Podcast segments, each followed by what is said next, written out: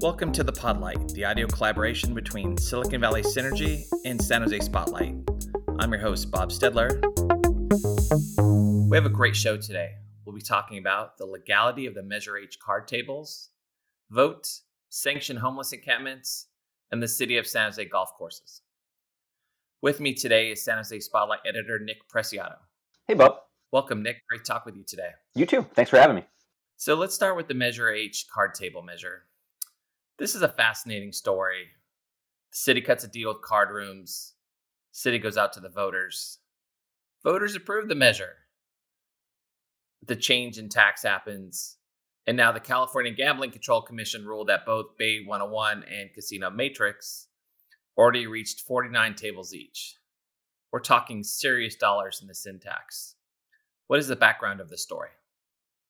Yeah, so there's a bit of background with the story. Um, at the end of last year, voters in San Jose approved Measure H, uh, which allows local casinos, card rooms to be precise, to increase the number of tables they have.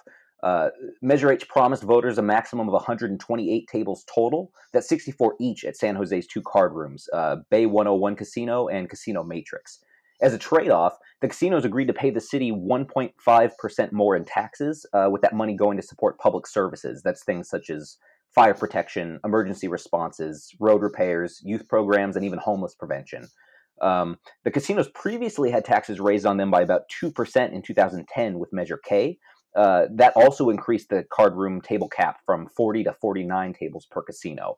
So the casinos will pay higher taxes, but now there's an issue where they might not get those extra tables. Uh, in April, the California Gambling Control Commission they ruled that the, uh, both of the city's card rooms reached their maximum number of tables. That's 49 each, and that's actually the maximum amount allowed under state law. What is the perspective of the California Gambling Control Commission? Well, the commission feels like both San Jose card rooms have already reached their maximum amount of tables as allowed under state law. Uh, our reporter spoke to a spokesperson, Fred Castano. He said that the increase in tables beyond 49 is inconsistent with the state's Gambling Control Act.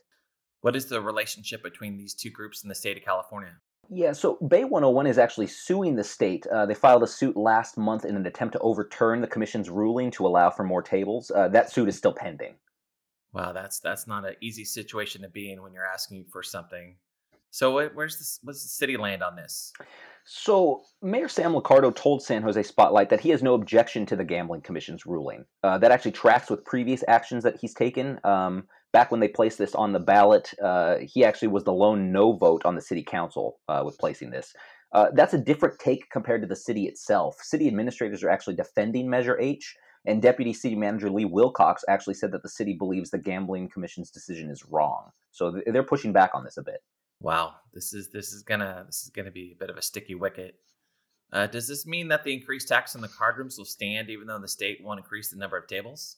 Uh, yes, at least that's how it looks right now. So San Jose is counting on this increased revenue from taxing the casinos.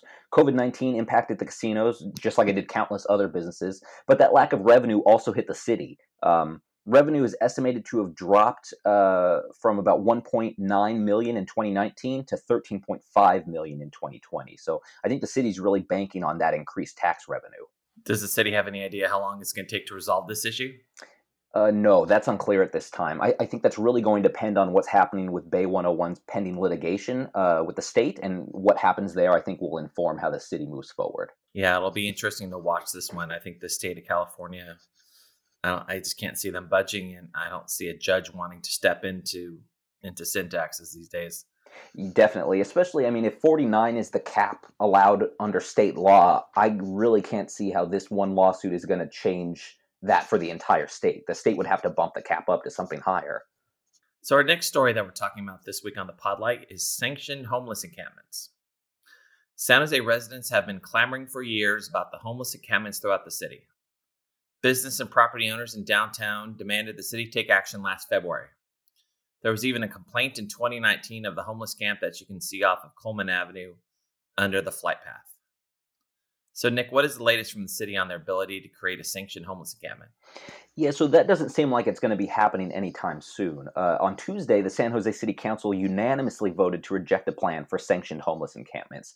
These are um, designated spaces where unhoused residents can stay without having to worry about being cleared out. Um, with these designated camps, the idea is that the city would provide sanitation and hygiene services. That's things like uh, porta potties and picking up trash at the site. Uh, but this is a real mixed bag for the city. There's a real need to address homelessness throughout San Jose, but officials aren't sure if sanctioned encampments are actually the right way to tackle homelessness. Um, but despite the plan's rejection, council members did agree to stop clearing out encampments on short notice. Uh, now the city is going to give unhoused people living in encampments a notice of about 60 days, uh, or at least 60 days before clearing out a camp. Uh, this is a pretty new direction for the city, which in the past they were sweeping encampments with little to no notice at all. Yeah, it'll be interesting to see if the public really appreciates that change in 60 days. I just think they're going to look at this as more red tape and it's just going to increase the displeasure of the community. Certainly. And I mean, if they don't have anywhere to move people, that's really what's at issue here. They can clear out as many camps as they want, but the people are either going to return or they're going to find somewhere new to camp out at if they don't have housing. Yeah, it's it's not it's not an easy question. So what is the argument that the city has against this idea? So, city officials are concerned that they don't actually have the capacity to manage sanctions encampments. Um, one city employee actually said that only five people deal with homeless issues in the city's housing department right now. That's nowhere near the amount of workers needed to tackle the issue of homelessness. Um, especially considering the most recent homeless census in 2020 that recorded over 6,000 unhoused residents in San Jose. That's about an increase of 1,800 people compared to the previous homeless count in 2017, and it's even estimated that there's about 10,000 homeless people across Santa Clara County as a whole. Um, it's not just city employees who have concerns about these sanctioned encampments, though. There are also some concerns from city council members. Uh, as I said before, the vote was unanimous to reject this plan. Um, Councilmember Matt Mahan, for example, um, he supports testing if the city can manage a homeless encampment, but he's got worries that if the city tries to provide a broader set of services than they are right now, it could become too expensive for them to manage. Um, he also shared concerns about the city legally sanctioning a space for an encampment um, there's some concern that a sanctioned encampment could be a public safety liability for the city if somebody got hurt or if there was some kind of incident on the site. So I don't know if council members are really up for the city taking potential liability there. Uh, there's also Mayor Liccardo. Um, he feels that the city should double down on what works instead of chasing ideas they haven't tried yet. Uh, he pointed to data showing the city moved about 3,000 homeless people off the streets and into emergency housing or temporary housing since the pandemic began. So I think he's looking more at continuing the services that are already in place. Yeah. So I, I don't think his thing of use doubling down on things that already work passes the eyeball test to the to the broader community looking out at the homeless situation. I don't think anybody would say, "Wow, this is thirty percent better." Um, another interesting thing that happened during that council conversation, I think, believe it was Councilmember Cohen who said, is you know to a staff member, to a deputy director, you know, do you need more money for staff for you know homeless prevention? And she said no. And that was really shocking to me that when a staff person is offered more resources, that they decline them. So speaking of resources, you know, how much money is the city, city spending on homeless programs? Well, yeah, it's interesting that you brought that up. Um, so in 2020, the city spent about 57 million on homeless programs. That's 42 million more than what they spent the previous year, 2019. Uh, the problem with that is a good chunk of that money is temporary funding related to the pandemic. So that's not going to be around once the pandemic is over. So maybe there's a little concern from city staff there just on that they don't have the funds. But like you said, I mean, if they're being offered more money and they don't think they need it, that that doesn't seem to line up with where the city is currently at addressing homeless problems. Yeah, I was just pretty shocked that to to hear that. So you know, speaking of encampments and and you know what's you know liable and legal, isn't there a large encampment of mobile homes near the fairgrounds?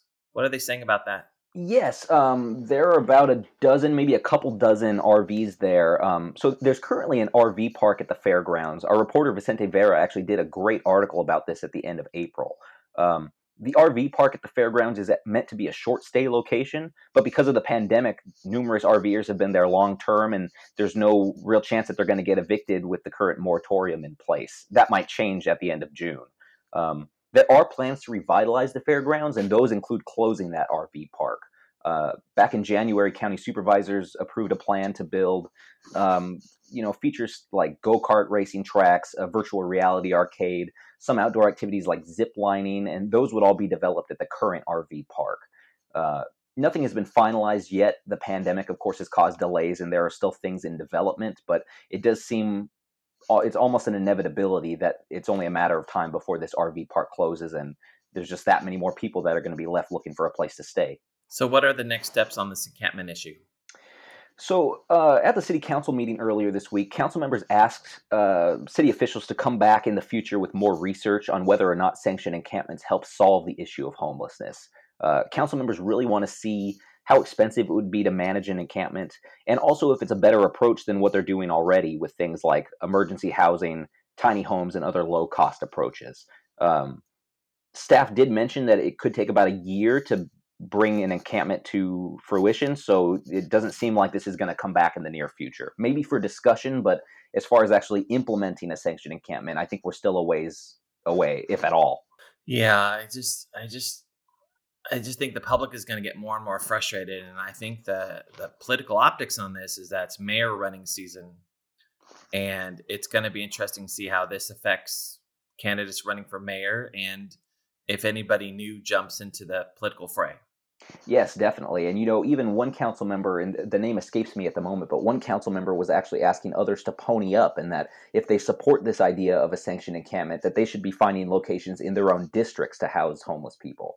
Um, it's a very strong point. Um, so we'll we'll just need to see what happens. I think that this issue isn't far from over, and it'll probably be something we follow in the near future. Yeah, it's it's not gonna calm down anytime soon. So, the last story that we're discussing this week on the Podlight is the city of San Jose owned golf courses.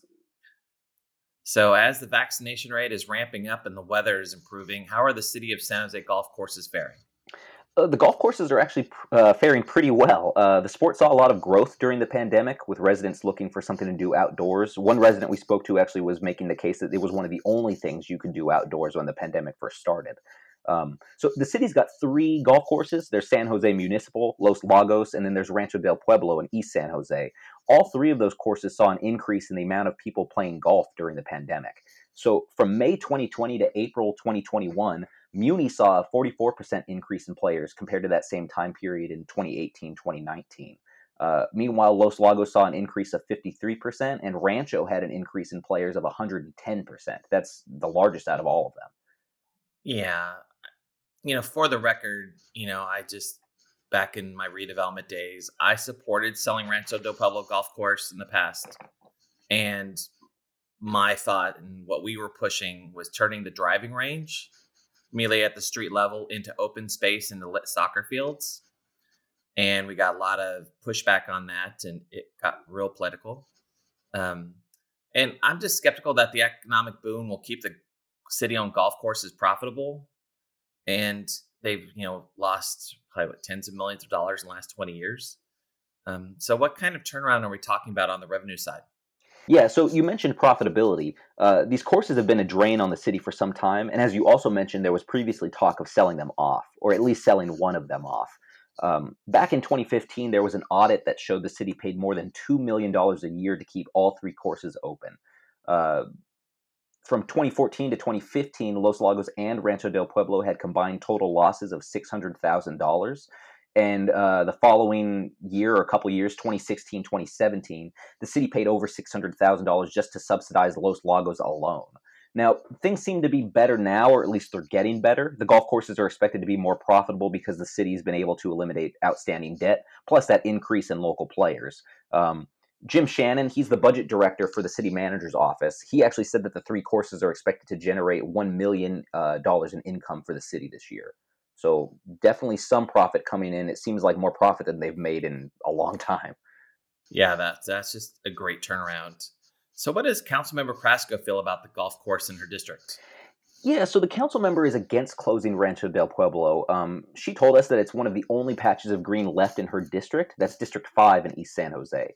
Um, so she's advocating for keeping the golf course open and said that the pandemic has actually made Rancho del Pueblo even more essential than before.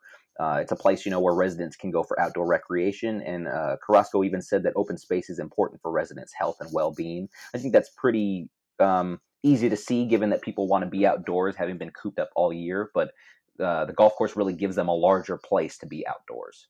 How optimistic is the city of San Jose's budget office on this turnaround lasting? I'd say they're relatively optimistic. So, city officials anticipate growth in the sport to continue, and there are some national numbers that I can touch on in a minute about that. Um, so, there's going to be some growth in revenue, but they don't expect that growth to stay at the same level as it has been over the past year. Um, as I just mentioned, there's some numbers at the national level that support the sport's growth. Uh, according to the National Golf Federation, 24.8 million Americans golfed last year. That's about half a million more people compared to 2019 and they also state that 6.2 million of those were newcomers to the sport. Um, according to the National Golf Federation, they also state that last year was the greatest increase for beginner golfers, youth, and women, and that uh, the millennial generation actually increased the number of rounds they played by 13%, with people under the age of 40 comprising about 44% of players. Uh, if that trend continues, not just nationally but locally in San Jose, the city could see some revenue from its three courses. I think that there's also a little competition going on here, though, with Topgolf that just opened in Alviso. That's not a city owned course, it's a private business that's been pretty popular from what we've been hearing since it opened a month or two ago. Um, so that's really going to give the city courses a run for its money, at least for people more interested in going to like a driving range or being able to sit at the bar and watch TV, have a little more of an indoor experience compared to the outdoor experience of traditional golf. The Topgolf experience kind of offers you a luxury box combined with golfing. And, you know, I've seen, you know, how successful it's been in other parts of the country, such as Oklahoma City, where it's just, I think it's the number four Topgolf in the nation. I'm not really sure, but it's really popular. And it'll be interesting to see. And I think, you know, the city is going to have to see how the next two or three years go on revenue and then have to make a difficult decision. Um, but, you know, wish them all the best. Yeah, definitely. We'll need to see if they're going to end up selling one or some of these courses. It, it kind of like you pointed out, I think it'll depend on the profitability of it and just how many players they can bring in, how much revenue they can bring into the city. And, you know, I'd be interested to see what the city plans to do with that revenue. If that's something that they're just going to use for the general fund or if maybe they'd even put that back into the courses themselves. Yeah, I just I just think with the deferred maintenance issues and everything else, they might be just taking all that profit and putting it back in there. And and there's nothing to say the city couldn't sell it to a golf operator and leave it as a golf course, but have somebody who let me just be polite and say runs things a little bit more efficiently and not you know the overhead costs of the pensions and everything. It'll it'll be interesting to see how this plays out. Yeah, definitely. Well, again, thank you, Nick, for joining me this week. Yeah, thanks for having me, Bob. This episode of the Podlight is brought to you by San Jose Spotlight, the city's only nonprofit community supported newsroom. We need your support to continue providing independent political and business reporting to the nation's 10th largest city. Becoming a sustainable member today for as little as $5 a month, and you'll receive exclusive member benefits, including free admission to our educational events, panel discussions, and more. You can sign up for our free newsletter, The Daily Spotlight, and follow us on Twitter, Facebook, and Instagram. Join the movement today. Learn more at sanjosespotlight.com. That's sanjosespotlight.com. This has been The Podlight, a collaboration between Silicon Valley Synergy and San Jose Spotlight. I'm Bob Staedler. We'll see you next week.